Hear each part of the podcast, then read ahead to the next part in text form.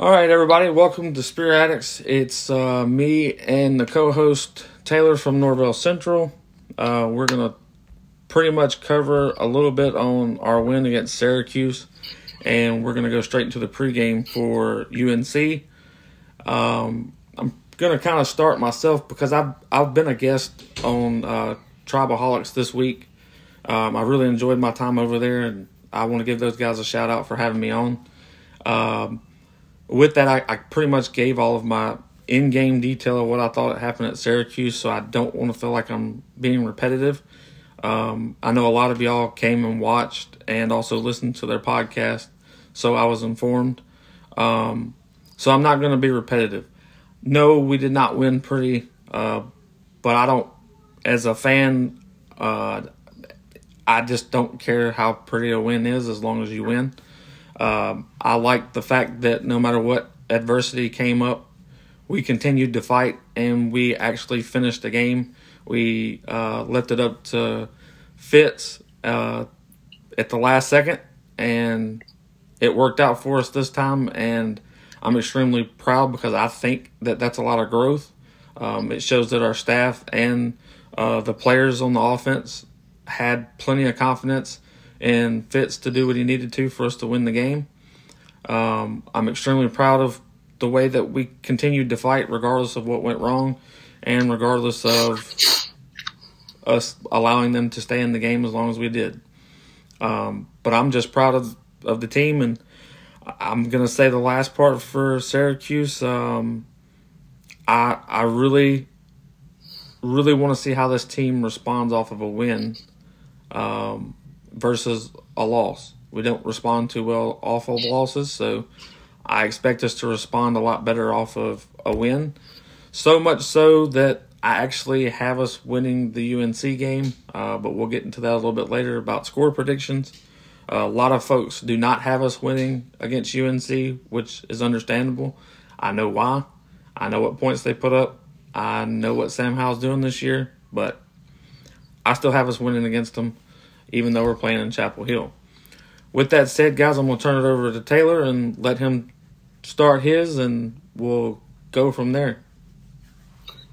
Yeah, so I mean, like Chris said, I mean, we, we got a much needed win. It was very pivotal for this program just to get off on the right start. And I know that 0 4 wasn't in the uh, best interest of the fan base, and I understand that there was a lot of things going against Florida State at one moment.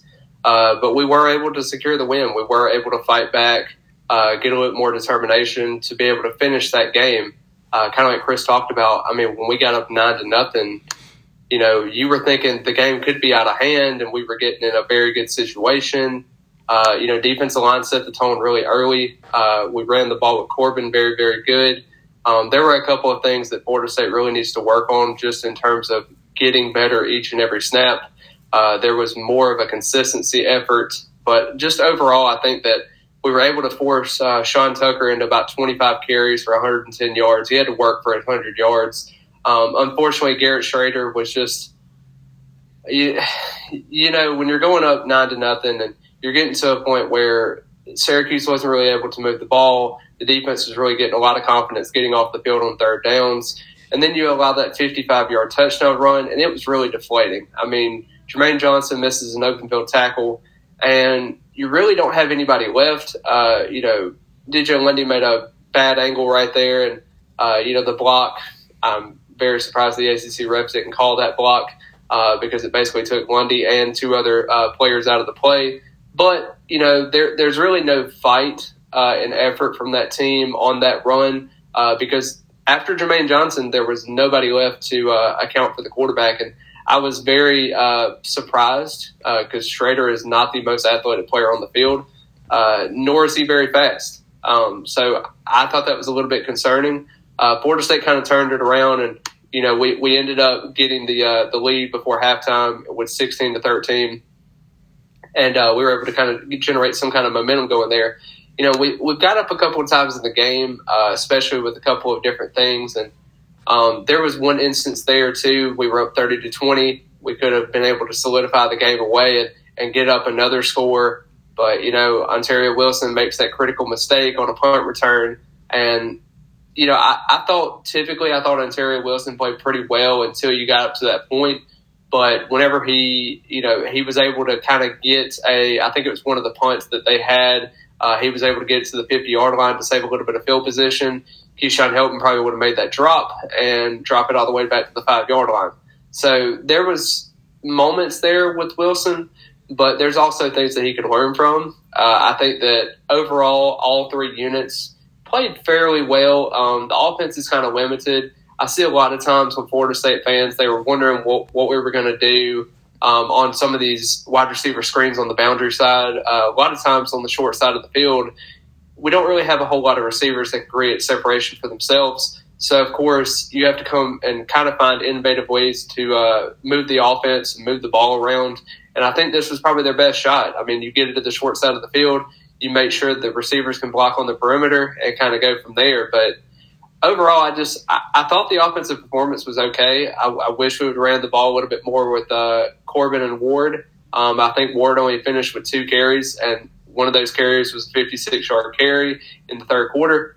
And then you also had uh, Jashaun Corbin that had 14 carries. Uh, he had a couple of big runs. He almost uh, broke away from a couple, so I thought that was really pivotal for Florida State to keep going there. Um, and you know, most of Jordan Travis's designed runs, are really runs in general, were just designed pass plays. So I mean, he's basically just playing backyard football sometimes, and we've seen that from Jordan Travis. This is not anything new. Uh, Jordan Travis has been able to improvise throughout the pocket and kind of make you know a little bit of his own. Um, personally, I, I, think that Jordan Travis, uh, you know, what he did on the last drive was simply heroic. Um, I'd, I'd, never thought that he was able to kind of uh, stretch the sideline down the left side and be able to still stay in bounds. I thought that was a really great effort by uh, guys like Cam McDonald and also uh, Keyshawn Helton. I thought they made pivotal blocks, especially for a guy like Cam McDonald that uh, forced the interception earlier because he missed a crucial block. I mean, this was a moment for him that he needed to kind of back back from. Uh, there were some moments, especially with special teams, where Ontaria Wilson, like I said, missed that muff the punt. Uh, you know, uh, Ryan Fitzgerald missed the extra point. There, there was pivotal moments where the special teams needed to kind of get in the right direction. They weren't really able to do that until later in the game. Also, defensively, uh, we were able to uh, we allowed those big touchdown runs, chunk plays. Uh, I think on a third and ten, with uh, when we were down thirty to twenty, you know they were able to right after that muff punt. Uh, you know, you thought that we were able to get off the field and they were going to be able to kick a field goal, but unfortunately, Syracuse was able to get wide open on a crossing pattern because some of these defenders aren't able to really read and mask uh, zone defense. So, of course, the linebackers had to play better in space you saw a lot of times with DJ Lundy and, and uh, Kevin Wadosh and also Amari Gainer, they really weren't able to uh, hand the defense off to the other the other defender. So it really became difficult for some of these guys, and you, you wonder because some of the Florida State fans they're they're always wondering why is Florida State really running these man coverages, and it's just simply because we don't really have the guys necessary to have enough communication to pass off these guys in other spaces. So I mean, in terms of just being able to you know fit the scheme of this defense. I think you need to continue that man coverage, but also have better safety help over the top. Um, unfortunately, we didn't really have uh, some of those discipline later in the game, but the defense made a pivotal stop when they had to. Uh, wasn't able to get Syracuse to move the ball any further, and was able to get the offense back on the field with about a minute three left in the game. Uh, you know, of course, um, they were able to get their stand later. Uh, of course, the second through the fourth quarters, uh, about the middle way through the second where uh, Shrader had his run and kind of had some mental lapses there. But overall, I thought the defense played pretty well. Uh, they pinned their ears back on a couple of plays. Jermaine Johnson probably should have had a little bit more sacks in the game. Uh, he got kind of paled a little bit on a couple of plays, but not going to blame anything on the rest because we got to execute better. But just overall, I think that the defense stepped up at a pivotal moment. The offense stepped up as well. Uh, even though Jordan Travis wasn't really able to effectively throw down the field, other than his uh, touchdown pass to Keyshawn Helton, where he made a terrific diving play. I thought that there was moments there where the offense could have taken a couple of shots downfield, but like I said, we just don't have the receivers right now to kind of create ship, uh, separation.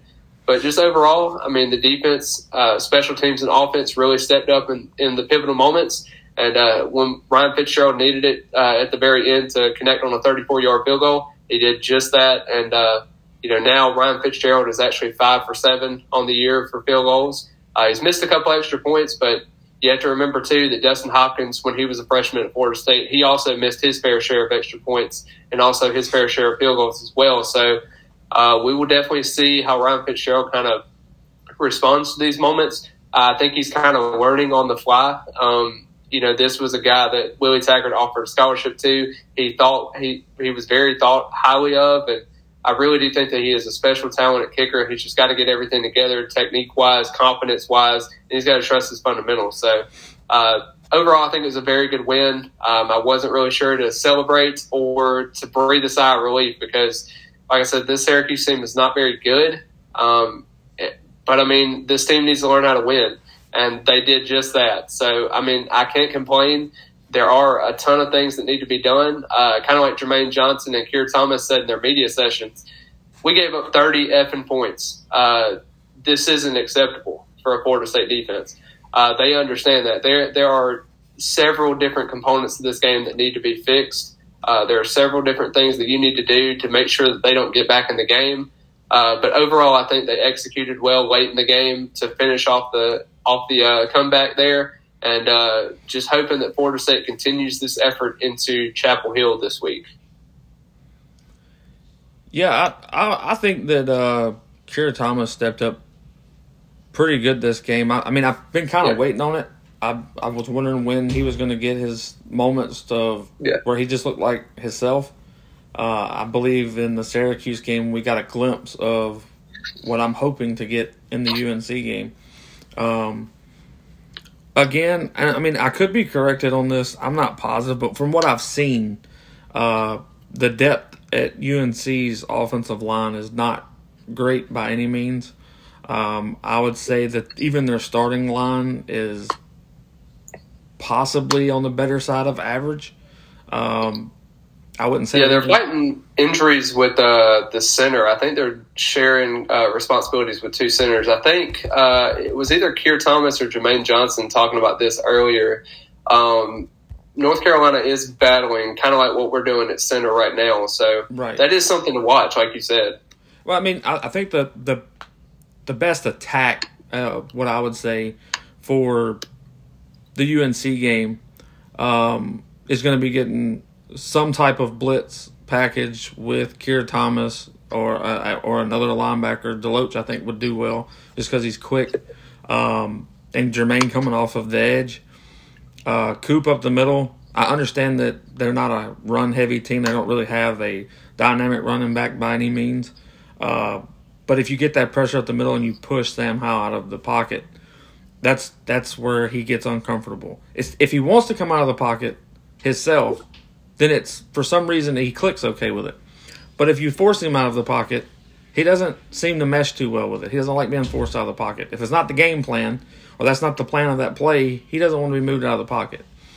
Uh, I'm, I'm thinking if if we get decent amount of pressure on Sam, um, as we did last year, that he makes mistakes. Uh, he's had a pretty decent season, but I will still say that they have lost to people they shouldn't have if North Carolina was a team that they were supposed to be, they should be five and zero oh right now. They're not. They're three and two. Um, so I mean, they are beatable. So it's not like we're going in there with, you know, just a a, a puncher's chance, I so to say. Um, yeah. And we're coming off of a win, and that that's something we haven't done yet this season. So how do we how do we mesh with each other? You know, the it, the greatest part of it to me was it's just like you were saying, you know, Jermaine and Keir Thomas like we gave up thirty effing points. And great, yeah, we won, but everybody was more on the side of what they didn't do right, what they needed to correct, what progress needed to be made. We're not playing to our potential, is what a couple of them said. Um, yeah, we came out with the win, but we're not playing to our potential. This isn't as good as we are. We're better than this, and we know it. So that made me feel really good that it wasn't just all, you know, yeah. kind of like how we came off the Notre Dame loss with a bunch of moral victories. We actually get a victory against Syracuse, and it's the opposite effect. We have more work to do. We are not performing at our best, and we don't like it. Um, so I'm I'm really intrigued to hear that type of attitude after a win. Like it's they wasn't even they didn't even celebrate that for 30 minutes before they were talking about what they needed to do right, correct what they were doing wrong. So that to me showed a high expectation of uh, competitiveness. They they want to compete to win. They expect to win. It's not we're just going out here and doing the best we can, and whatever happens happens. I, am glad that's not our attitude. Um, offensively, run the ball, please. Just run the ball. Their defense isn't in any means great or even good at that. If if I can say, they're just not. They're not good. We can run the ball on them. Um, if you give Ward the ball 15 to 20 times, you give Corbin the ball 15 to 20 times, and, and you work in some screens with uh, uh, number nine Toafili, you give uh, McDonald some more shots. Um, as y'all saw how he muscled his way to the end zone, uh, you, you, you have a huge, huge advantage. if you've noticed what a lot of the defenses have done, and this is why Syracuse was open in the middle of the field, we don't throw the ball to the middle of the field because of accuracy issues. Uh, we're worried about throwing interceptions uh, with Jordan, um, is what I was told. Why? I, I don't 100% agree with it because I don't really see when Milton's in there that we ever attack the middle of the field. No. I think it's a separation issue with the wide receivers more so than it is we're scared of the middle of the field. But on that touchdown pass to Helton, they set up a pump fake to that screen to Ward, and they all bit. Yep. And in the center of the field, yeah, the pass was a little high. Helton went up and got it, and we scored a touchdown in the middle of the field. So a lot of defenses are backing, they're just not covering the middle of the field on us. They don't have to because we don't attack it. So there's no reason for them to bring that safety down. There's no reason for a linebacker to back out of his post. So they know we're going to the flat, so that's why their linebackers go to the flat. That's why DBs and safeties are up, um, almost in press coverage. Uh, I see that being a, a huge advantage going in this game because, again, UNC's defense isn't that great, and they're watching film on what we have done, and they're going to prepare for what we have done. Now, will we be able to go four quarters with doing something that we haven't been doing? Probably not. But I do think you'll get the first two quarters out of it, or the last two, whenever you decide to start attacking the middle of the field. Um, I, I, would say that you surprise them at some point, either the first two quarters or the last two, and you yeah. start going in the middle of the field so it becomes just out of their comfort zone. They wasn't prepared for it. So I think that this game is going to be a lot closer than a lot of the people I've seen um, prediction wise here lately. Um, I, I, do have either way, Taylor. I mean, this is what I've noticed. Yeah. So, if Florida State, if people are picking Florida State to win, uh, most of them are picking us to win like something crazy. I think it's crazy, thirty-five to seventeen and then vice versa if they're picking UNC it's a crazy 45 to 21 or 45 to 17 like there's this big gap on whichever team's being picked to win mm-hmm. and I, I'm, I'm in the opposite complete opposite direction of what I think everybody else is doing mm-hmm. I, I think the way that Virginia Tech beat them um, and I mean that was a low scoring game for UNC because I think they, yeah. they only scored 17 points or something like that or 10 and uh, Virginia Tech ended up beating them regardless, uh, but it was a lower scoring game. Uh, mm-hmm. Virginia Tech does have a pretty decent defense, in my opinion. Um, so they were able to, to hold Sam Howell and that one dynamic receiver that they do have. Um, that I mean, if you delete Sam Howell and you delete that wide receiver, they ha- they need to find as as far as UNC, they need to find another weapon because if we could put press coverage on the wide receiver and bring a safety over the top to basically double cover the guy, and you eliminate those big plays from that wide receiver, Sam Howell's got to find a different way to get the ball down the field other than that one guy. And I think that's what Virginia Tech did was eliminated that wide receiver. It caused Sam Howell to throw the ball to places he's not hasn't been, doesn't really want to. There was a lot of drops for UNC in that game. Um, so I, I'm anticipating that that's how we beat them on the defensive side. On the offensive side, just run the ball. I mean, wear them out, and then you can start picking them apart. First two quarters, I would. I mean, if you only had three pass plays, I wouldn't be mad about it at all. Run, just run the ball down the throat continuously, um, just to wear them out. Um, obviously, if we're not getting first downs and they're stopping the run, which I don't see happening, But if that's happening, obviously we yeah we have to pass the ball. But um, my score prediction, I'm going pretty quick into this just because I have talked about it so much. Um. I'm saying that that FSU is going to win um, 33 to 28. That that's my prediction, um, and, and I think that it's it's a I think it's a 30 to 21 ball game by the time we score that field goal, and then UNC late in the game gets a touchdown late to make it 28 to 33. That and I think that's how it ends. I think we end up running the clock out uh, or keeping them out of the end zone long enough for them not to take the lead and we win the game. Um, that that would be my anticipation. That's what I'm hoping for. Um, you can elaborate more on what their weapons are and what they you think yeah. they're going to do, but I'm pretty much just so ready for the game, dude, that I don't even want to talk. I don't even want to talk mm. about them no more. Like yeah. I don't. I have like an ill will towards Sam Howell. I really yeah. do. I really like. I feel like a lot of the, like McDonald. I think is one of the, one of the main ones that I I listen to a lot about Sam. Mm-hmm. And it's not that Sam's a bad kid. It's not that uh, it's not because Sam decommitted and went to UNC. It it was the way he did it. Though it was just really I don't want to say that someone's. It was really unprofessional. He just like, all right, guys, see you later. And it and I I completely agreed with another host of Tribaholics that said it, and he was like, it was just the way they left is. It's like really personal for a lot of these guys that are still left at FSU with Sam Howell. It really is that they really they genuinely say that they're friends, but there's still a, a real raw feel to how he left, and they were extremely anticipating him to come to FSU, and the way he left, they were not happy with it. So I think this is going to be extremely um, personal. Still, I don't think it's gone, and and plus we want to win. So uh, I'll let you I'll let you go from there because I'll get on Tim. I won't stop.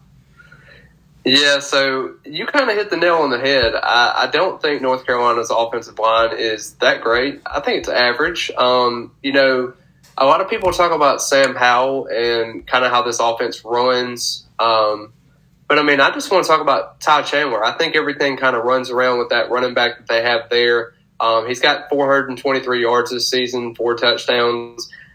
I think everything kind of starts from him establishing the run. Uh, I think just like Syracuse, I think they like to establish the run early, kind of get them in, you know, second and manageable situations. That way they can take shots down the field. And, um, you know, what better kid to take shots down the field than Josh Downs? Um, you know, the kid's averaging 620 yards, uh, 15 yards a catch, and six touchdowns. And he's got over 40 receptions. So, I mean, you know, out of Sam Howell's 95 pass completions, he's thrown 40 and completed 40 to Josh Downs. Um, he loves the middle of the field. And that's definitely what Florida State has struggled in this season, just getting the middle of their defense kind of in line and you know, some of their safeties have got to step up. Uh, you know, Sidney Williams is going to be a guy I think that's got to step up as well. Uh, Jakaris, uh, Jakaris uh, McClellan as well. I think is going to be another guy that's going to have to step up. Um, we're going to have to figure it out because I mean, Florida State's kind of in a bad disadvantage here. I think it's bad on bad for Florida State. Uh, you know, North Carolina passes the ball down the field very well. Uh, Florida State has struggled this season to kind of solidify the secondary right now. And, you know, Jarvis Brownlee's had his ups and downs. You've seen a couple of moments here and there. Um, you know, Jarrian Jones has shown his ups and downs. Um, Meiko Dotson has not really shown that he's been healthy enough to kind of consistently be out there at all times. Even though Travis Shea is healthy, he has also shown a little bit of in- injury concerns and consistency issues as well when trying to battle 50 50 balls. And a lot of the time during practice this week, they really emphasize winning those 50-50 battles, those consistently just winning one-on-ones. And, you know, Coach Norvell has went hands-on technique, trying to teach some of these defensive backs and saying, hey, you have to make sure that you have your hands up, make sure to time the passes very right because Sam Howell is going to show no remorse. He is going to throw 400 yards on you if you don't, you know, if you aren't careful. And, you know, a lot of times with these defensive backs, they need to understand that you know, you have to have safety help over the top. You can't just be on islands against these receivers. Of course, you know, if they may be able to get away with a couple of different uh, things going there because, you know, besides Josh Downs, I mean, you have Antoine Green, uh, four star receiver from the class of 2020 class that, uh, you know, Florida State was recruiting. He has 205 yards and he's averaging 22 yards a catch. So, I mean, he's a deep play receiver as well. But, you know, Josh Down, he's, he's more of that speedy 5'10 wide receiver that they like to put all over the field. And I think it's just going to be a very, very, just a bad mismatch for Florida State. Um, overall, I think that if they want to win this game, they have to kind of establish the defensive line. I think they have to pin their ears back. I don't think Florida State needs to blitz because here's the thing: if you start blitzing with linebackers and safeties and corners, Sam Howell's going to pick you apart. Um, you know, the defensive line has got to win by the four up front, and that's going to have to happen. Or Florida State's not going to be able to win this game. I think Jermaine Johnson's going to have to take a take a step forward. Keir Thomas, like you said from last game, he's got to take that step forward as well. And I'm just going to say this now, but I hate that Dennis Briggs actually is out for the season with a lower body injury for the rest of the season after a cheap uh, chop block against uh, Louisville. You know, he played the rest of the game, but unfortunately, he uh, Coach Norvell did say in the media sessions that he's going to be out. So it is kind of bad to think about that because I think he was going to be a tremendous talent this season, kind of learning and developing that defensive tackle position. Uh, you know, even coming from last season when he uh, you know, came out for COVID concerns and he came back for the North Carolina game, actually, ironically. And, um, you know, he, he performed pretty well the rest of the season. He kind of showed his growth and development. He's gained about 30 pounds, so he's up to about 290, 295 now. So, I mean, there are weapons there at the defensive tackle position. You know, you have Robert Cooper and you have Fabian Lovett. You have guys like Jared, uh, Jarrett Jackson as well. Sean Jackson is a little banged up right now, but they like Joshua Farmer. Uh, Malcolm Ray was a guy that stepped up uh, recently, so maybe he can get into into the fold of things. But I want to see more from Mark, Marcus Cushney. Uh, I've watched him personally a couple of times when he was at Alabama A and he hasn't shown anything. Um, you know, of course, Derrick McLendon and also Quayshawn Fuller have been guys that have stepped up as a reserve role, but Marcus Cushney, you know, even though we spent a scholarship on him and he's going to be back next season, hopefully, um, he's got to do better in, in, getting onto the field and showing the coaching staff that he's able to uh, execute at a high level. Um, overall, I think that the defensive line is going to be the key in this game. Um, with Dennis Briggs out, it's going to be a lot more of a Jarrett Jackson, Malcolm Ray kind of deals there, but you're hoping that this defensive front can generate enough pressure to make Sam Howell a little bit uncomfortable uh, maybe it might force him into a couple of bad throws, but you're hoping they're able to double team uh, Josh Downs. You're hoping that's going to be a priority for this team. Maybe putting a safety over the top to make sure he doesn't go anywhere. Uh, make sure you watch slant routes. Uh, make sure if you do any crossing routes, make sure zone coverage is picked up and communication is always there between the defensive backs and the secondary. But just overall, it's about communication for this defense. And I think they have all the tools to be successful. Offensively, we have a little bit more limitations, but defensively is where we can put our strength. And we have a, a bunch of athletes that are really, really good. But the problem is they have to kind of piece it all together.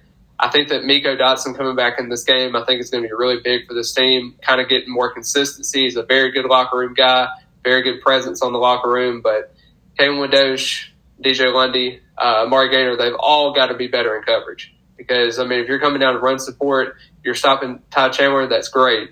But when it comes down to third and 10, third and 11, when you're getting them in bad situations, you have to be better at coverage. And if not, it's going to be a very, very long game for Florida State, especially when offense is going to probably come in a premium.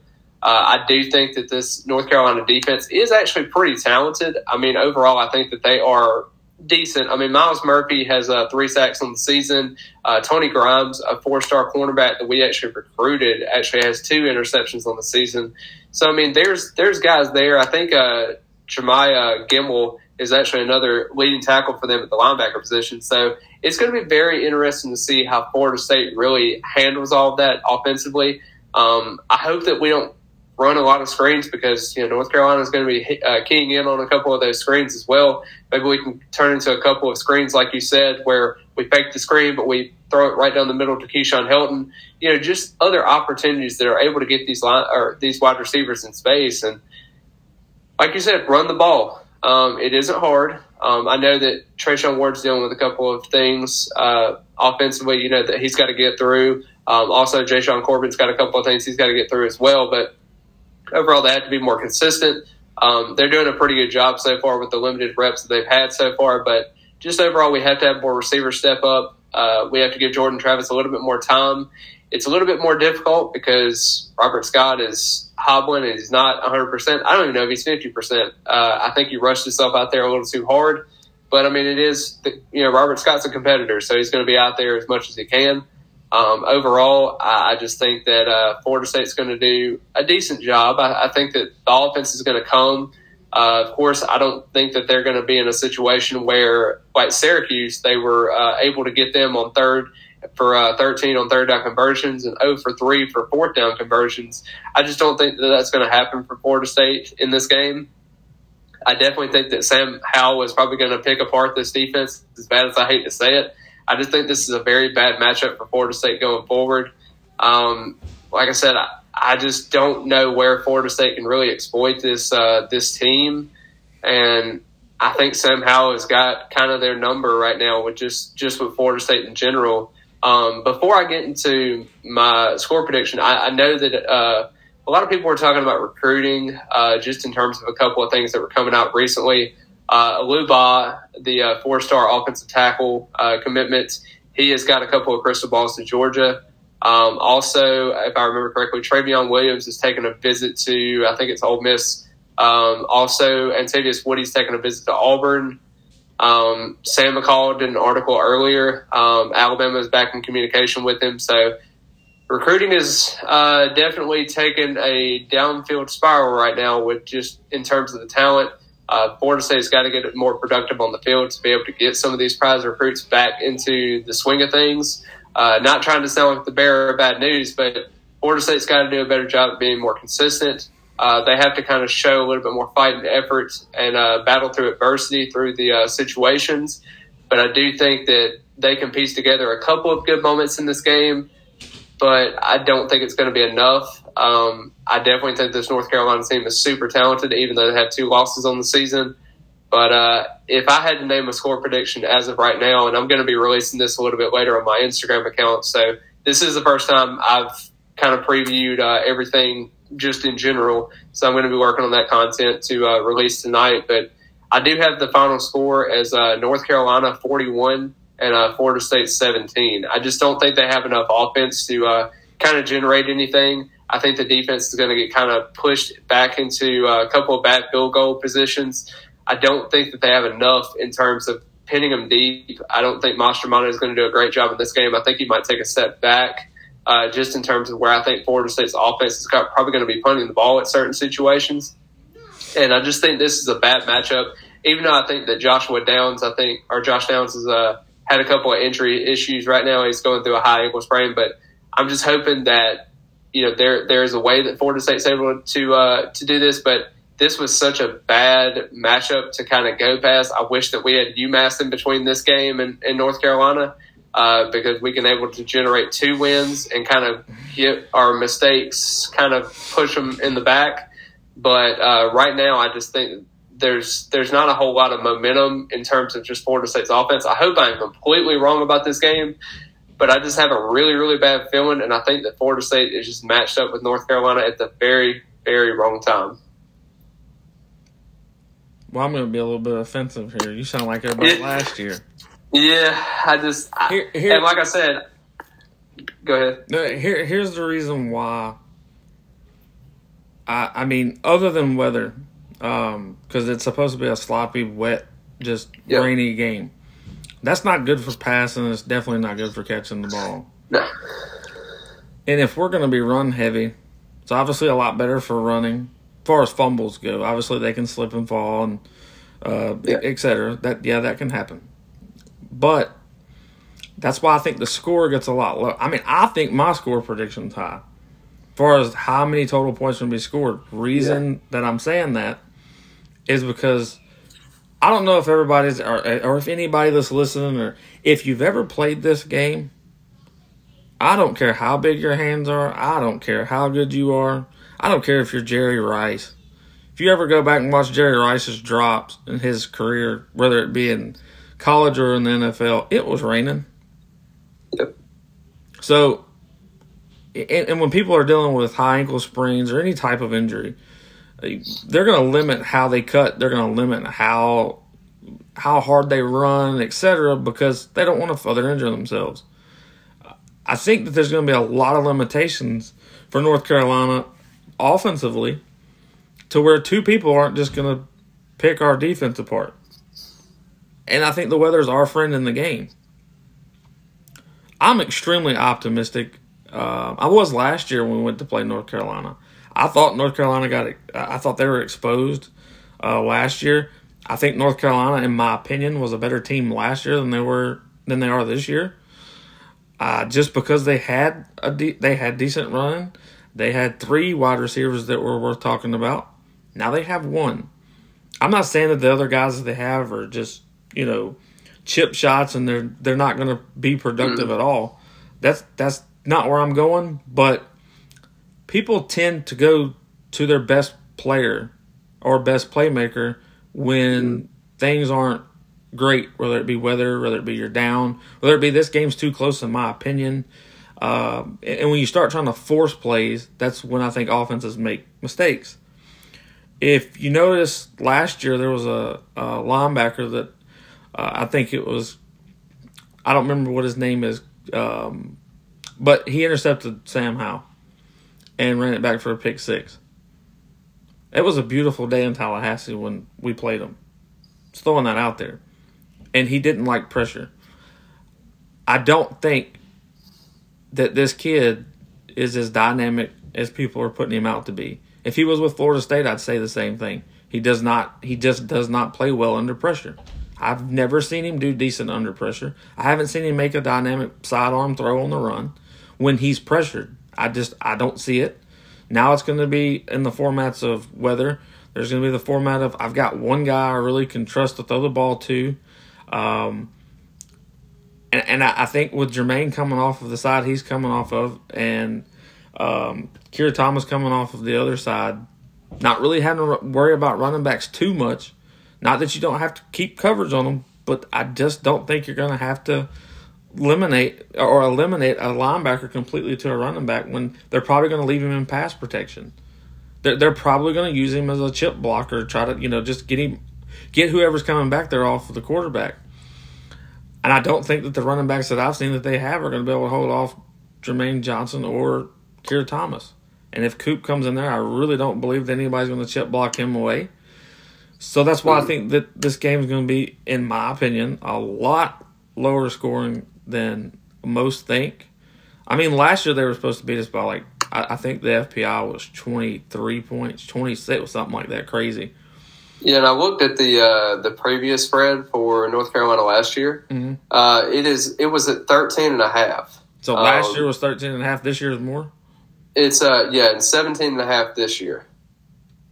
I say Florida State covers that. I really do. And I mean, the only reason I think it is because I don't think Chapel Hill is some hostile road environment. I really don't. Mm-mm. But North Carolina does play better at home, and we play significantly worse on the road, and we haven't had a road victory since 2019 Louisville. Well, so it seems like we're due. Yeah, and, and there's there's reason for optimism because this team has actually shown that it can finish a ball game. So I mean, like I said, I hope my score prediction is completely and utterly wrong. I mean, last season I picked North Carolina to win 28 to 24. So I mean, I was on the right track. You know, I didn't expect Florida State to pull away and and really get up a, a first half lead because uh, that's something Florida State really hasn't been able to do that much. Um, and I think they were coming off that uh, Notre Dame loss uh, where the offense kind of exploded a little bit. So I should have expected a little bit more offensive output, but like I said, uh, didn't really go the way I thought it would. But like I said, this team in general, I just don't know if the offense has enough playmakers. And I'm not saying this North Carolina defense is world beaters because they're really not. I, I really think this this Florida State team can really be able to effectively run the ball, be able to push the ball downfield if they if they have opportunities. Now, I wouldn't recommend doing it often because it's going to be raining. Like you said, you're going to have to slow the ball game down, limit your possessions may somehow be able to throw, you know, feel uncomfortable with Jermaine Johnson and Keir Thomas coming off the edge. But just overall, I just I want to see a better effort. I, I really want to see Florida State kind of put all of the pieces together Um, they've done a nice job in the last two weeks of limiting their their penalty yardage, uh, their penalties just in general. I think they've only had five penalties in the last two games, so that is something to really point to and say, hey, you know, if we don't, you know, basically kill ourselves at that point, just what we do? And you know, I think that Florida State's really kind of got that mantra down together in just terms of, hey, you know, we're our own worst enemy. We're going to kill ourselves if we're just going to keep, you know, having nine penalties against Jacksonville State, you know, eleven penalties against Wake Forest, seven penalties against uh, Notre Dame. There's opportunities out there for Florida State to kind of take advantage of it. And yes, they don't really have wide receivers that can create separation. I don't think Andrew Parchment is all the way there consistently yet.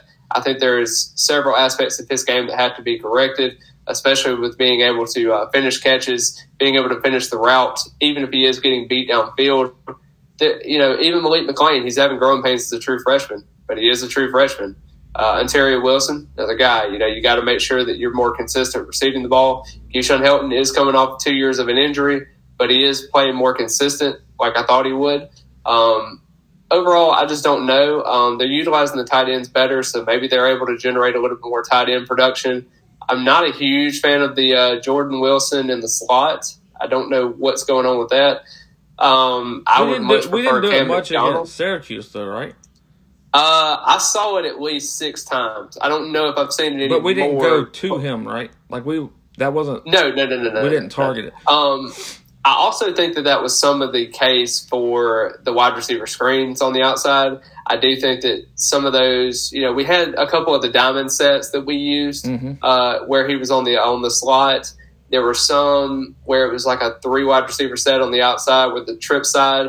I thought that we used him pretty well there, but I mean, I only think he he only got targeted once, and that was just kind of a little bitty like crossing route.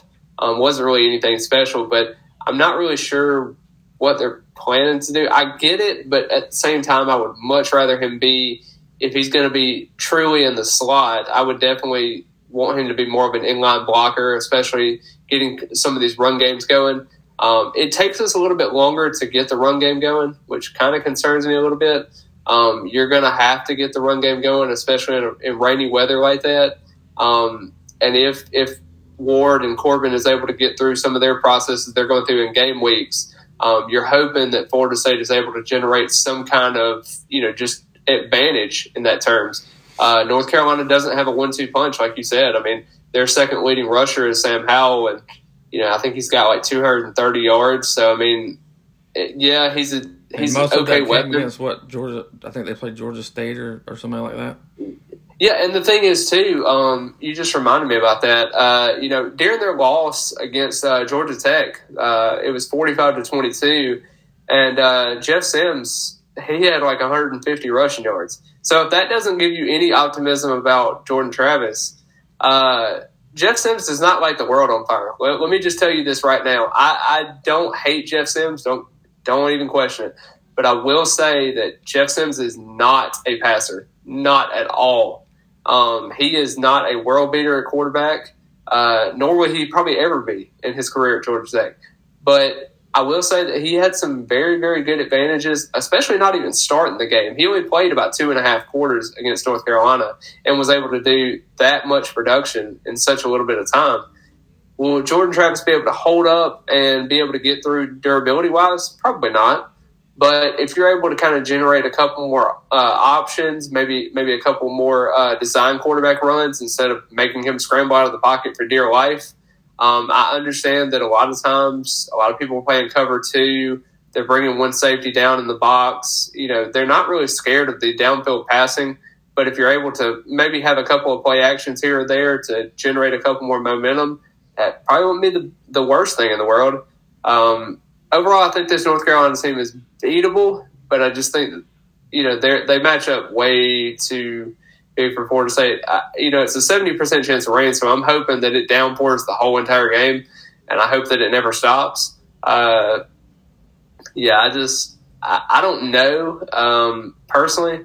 I, don't think, like I said, I don't think it's going to be some kind of hostile road environment. I don't think you got to worry about crowd noise as much. Uh, it's going to be a two thirty game at Chapel Hill. I mean, really.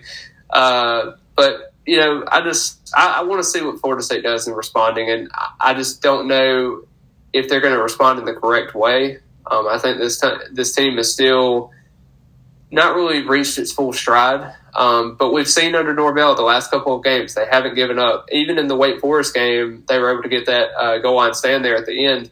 So you saw flashes and you saw you saw different things, but you know you're looking at a team that basically you know all but one one loss, all but one game basically has come down to one possession.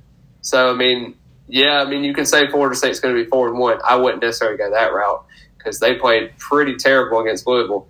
But I mean, you know, we'll, we'll definitely see. I, I, definitely think, yeah, like you said, three and two is definitely something because that Louisville game we should have never been in. They they absolutely destroyed our defense in the first half, and uh, that was pretty bad there for a minute. But Jacksonville State game comes down to execution. Uh, you know, Notre Dame game we had them down the wraps. Should have been able to contribute there for a little bit. But just overall, Florida State's got to be able to do a better job and not killing themselves. And I think they've done a better job, but we're just going to have to see how Florida State kind of goes. But I will say this is my final thought before I let Chris take over fully with everything. But, you know, I just, I'm not sure. Um, I, I believe in Mike Norvell. I believe in his system. I believe in this program. And I think it's going to be a really good test to see how we are going to be able to handle adversity because this team isn't is going to give us adversity. I mean, yeah, Sam Sam Howell isn't super dynamic. Uh, he is a prolific passer that is able to stretch the field downfield, but he does only have one receiver that he's thrown to, you know, forty times. The rest of his receivers have only had nine receptions or fewer. So, I mean, with that being said, I mean, if you want to put a safety over the top and put a corner over there, Maybe put Travis Jay, maybe put Meiko Dotson, and put your best safety back there. Maybe put Sidney Williams on that side or uh, Jarvis McClellan. Or even, I mean, if you want a guy, guy like uh, Brendan Gant that just sets the tone. I mean, I know he's not the best tackler in the open field, but I mean, if you want to set the tone early, maybe get a couple of big hits there, hit it here or there, and uh, make make the receiver kind of think about going down the middle of the field, then uh, so be it. But I think this is just a bad matchup for Florida State, but I am hoping I am severely wrong with this, but I do have them losing by 28 in this one. I do want. Um, I, I'm I'm I need to do it myself uh, as well, but I do know in the Syracuse game for a fact. I've been preaching since the first game of the season against Notre Dame that if you're going to run an RPO, especially Coach Norvell's RPO, that for you to win games, you have to control the time of possession. Otherwise, you won't win. If you do me a favor and go look, we beat Syracuse by three points, 33 to 30. If you check out the time of possession, we only had the ball a minute and 16 seconds longer than Syracuse. Therefore, is your reason why the game is so close. Your defense didn't make as many stands as they needed to. They gave up a lot of, in my opinion, a lot of long second downs and a lot of third and longs, um, which is where they need to tighten up. And I think if you get this this North Carolina team in this uh, this third and long, which is third and six or better, you have a way better chance of shutting that out. Uh, but I I just don't see where North Carolina overpowers us to the point that they can beat us by more than 14 I just I don't see it. I, if they would have like just annihilated a defense that was just superb to ours, then I would probably be yeah. talking different. But the deep the, the games that they've won, they haven't played against a great defense. I'm not saying that we are. Mm-hmm. But I am saying that we have, in my opinion, we have better athletes on our defense than the ones that they have currently beaten. I will also say that we have at least equal athletes to the teams that they've lost to. I also think that we have a better defensive line than most of the teams that they, of the two teams that they lost to. Uh, as in all, as in depth. Um, obviously, you know, guys, we we have a great time uh, as fans or I mean, even analysts themselves at ESPN or anywhere, everybody has fun predicting games. I mean, everybody we we kind of live for it. I think it's a strive for us to be part of it, um, and obviously that's why the game's played because If we could predict all of them correctly, there'd be no point in playing the game. Uh, it's not like Johnny plays Monopoly 70 times a week and he wins 69 times, and it's like easy to predict. These are two teams that are stridely different than than the teams yeah. last year. Um, Florida State's issue. This this is the only issue that I see. We have not put four quarters together yet on both sides of the ball. Is this the game that Florida State decides? Hey, are we going to take this like we're playing Notre Dame, like we did at the beginning of the season, and we're going to put one of our best games together, or are we going to look at this like, ah, we're playing Wake Forest and they're going to have their way with us? I don't know what the mindset was against Wake Forest. I really don't. I do know that, like Taylor said, that we we made that uh, goal line stance closer to the end. We had moments in that game where we looked like an incredible team, in my opinion. Uh, but this, our biggest problem is we have no consistency to this point. And he brought up Andrew Parchment, you know, not being consistent, which he's not. But I will say this the past two games, he surely has done a lot more than the previous three to that. He's yeah. coming around a lot slower than people anticipated, uh, but he's finally coming around. Like I mentioned, I haven't mentioned Keir Thomas a whole lot before Syracuse. I, I hadn't mentioned um, uh, McDonald a whole lot as far as reception wise before Syracuse. I personally think that Syracuse's defense played a lot better than anybody expected. I, I did not see any of their. I didn't see their defense in the games that they've won nor lost play as well as they did against us. And then I started. Uh, I have to get really analytical. The, I had to really start. Are, are we playing offense this bad? Is that why they look this decent, or are they really doing something different than what they usually do? So when I went, y'all gonna think this is crazy, but Taylor does it too. Um, I know quite a few people that do it. I will literally go to the game and watch it live and it's about a two hour drive for me to get home. Uh, for Taylor, it's about a, a, little bit longer. About, about three and a half. Yeah. About three and a half. Do y'all? You yeah. would be amazed that I barely get inside, get my shoes off before I turn the recording of that game on and rewatch it. Yep. It, it, because you, you you do miss you being there live. There's nothing like it. I you, that's why I go. But there's a lot of things you can't see that obviously those camera angles and they get everything. I mean, that's that's how you have replay.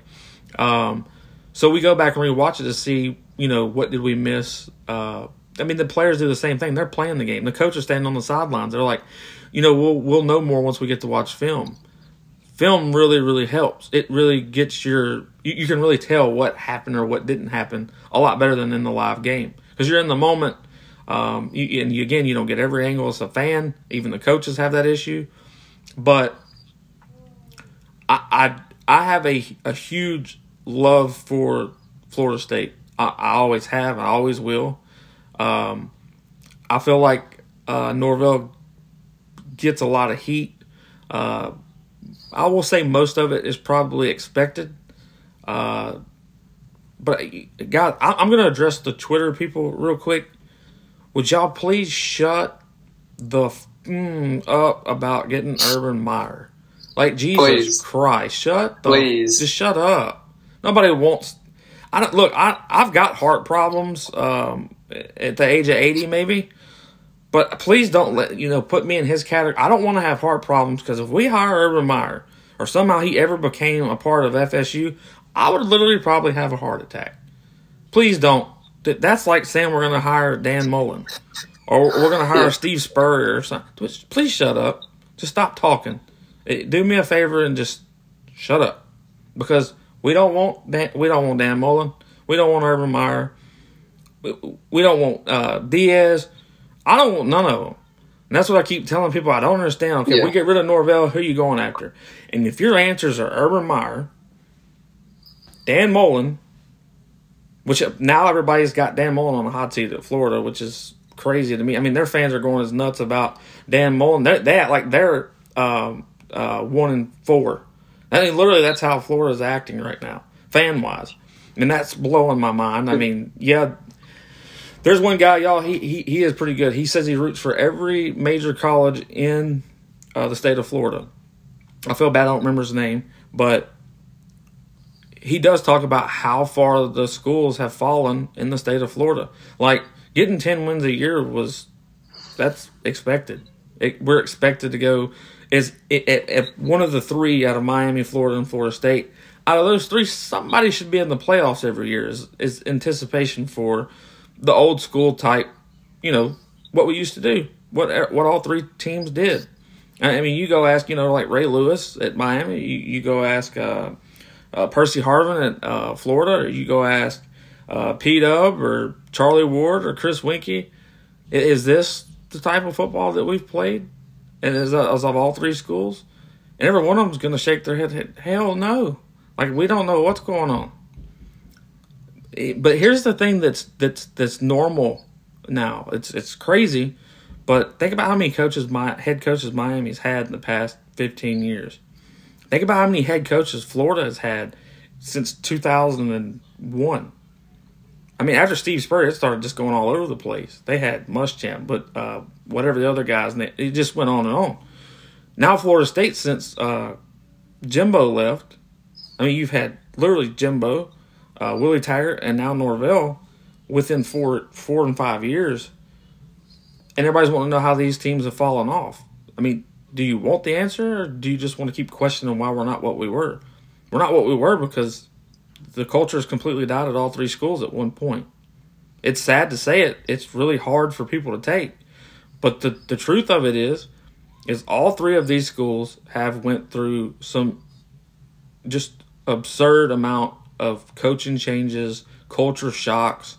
Um, it's hard to stay consistent on the recruiting route of being in the top 25 if you got a new coach every two years. I mean, I understand. I think Nick's been at uh, Miami for at least four or five years. Dan's been over there three or four or five, whatever it is. And you, you would think that Miami should be more on track than they are. Technically, they should. Statistically, they're supposed to be. Uh, Florida, like, really depressed a lot of people last year with going eight and four. Uh, they're probably depressing people this year because of who just they're not playing well. It's just the the fact of the matter is, and I uh, with Taylor, I gotta eat my words on this. This Richardson kid at Florida behind uh, Emory Jones is five times the quarterback Emory Jones is. I mean, he is literally five times the quarterback that that kid is. Yeah. He's not as good as a runner, and but as a as a quarterback, uh, that kid's got a he's got a bright future. Uh, I personally hope he doesn't stay at Florida, but I think it's going to be the opposite. I think Emory Jones is going to transfer at, after this year because uh, he's gonna his spot's gonna get taken if he stays. Um, I wish it was the other way around. I wish Richardson would leave. Uh, I only have a, like two questions for you, real quick, Taylor, before you go. Okay. Yeah. Um, the the middle or the linebacker that hit the transfer portal for UCF, and mm-hmm. there's a wide receiver, and for the just for some reason I don't know where he's transferring from, but everybody was asking on my page, is Florida State going to go after either one of these guys? No, uh, they are not. Uh, if I believe correctly, I think that linebacker from Central Florida has New Jersey ties, if I remember correctly. Uh, he started off pretty consistently at uh, Central Florida. I think he's got like 135 tackles or something like that, and like 20 games or something, something to that nature. And um, he started off really well as a consistent tackler, but I just don't see Florida State. I, I could be wrong, but I just don't. I haven't heard anything. I've heard they they followed on social media accounts, but they haven't reached out. Um, there just isn't a whole lot there. Um, transfers, you know, of course, he's gotten a couple of good offers, but just overall, I don't think that he goes anywhere. I think it may be like a Big Ten school, maybe like Rutgers, maybe like a school like Illinois. I just I don't think he's that great of a talent personally, and I don't think Florida State should pursue. Um, I think there's going to be better options later on. Uh, but if you're Florida State, though, if there is a linebacker option that does pop up in the portal, I do think that you need to go after it. Uh, I'm not sure what's going to happen with Gainer, and I'm not sure, you know, of course, um, Emmett Rice, I think, is going to probably be back pretty soon. Uh, with that being said, I don't think he's going to be able to get a medical red shirt. Uh, the other situation is too with uh, Leonard Warner was another situation. He is still hurt at this moment as well. So uh, if both those guys play this season, I don't think they get medical red shirts. Uh, that's basically only for people that aren't going to be playing this season. And even then, I, I, don't know if they'll be able to get it. Medical red shirts are so hard to come by. Uh, Taysom Hill actually got one at BYU when he was the quarterback there. Uh, he had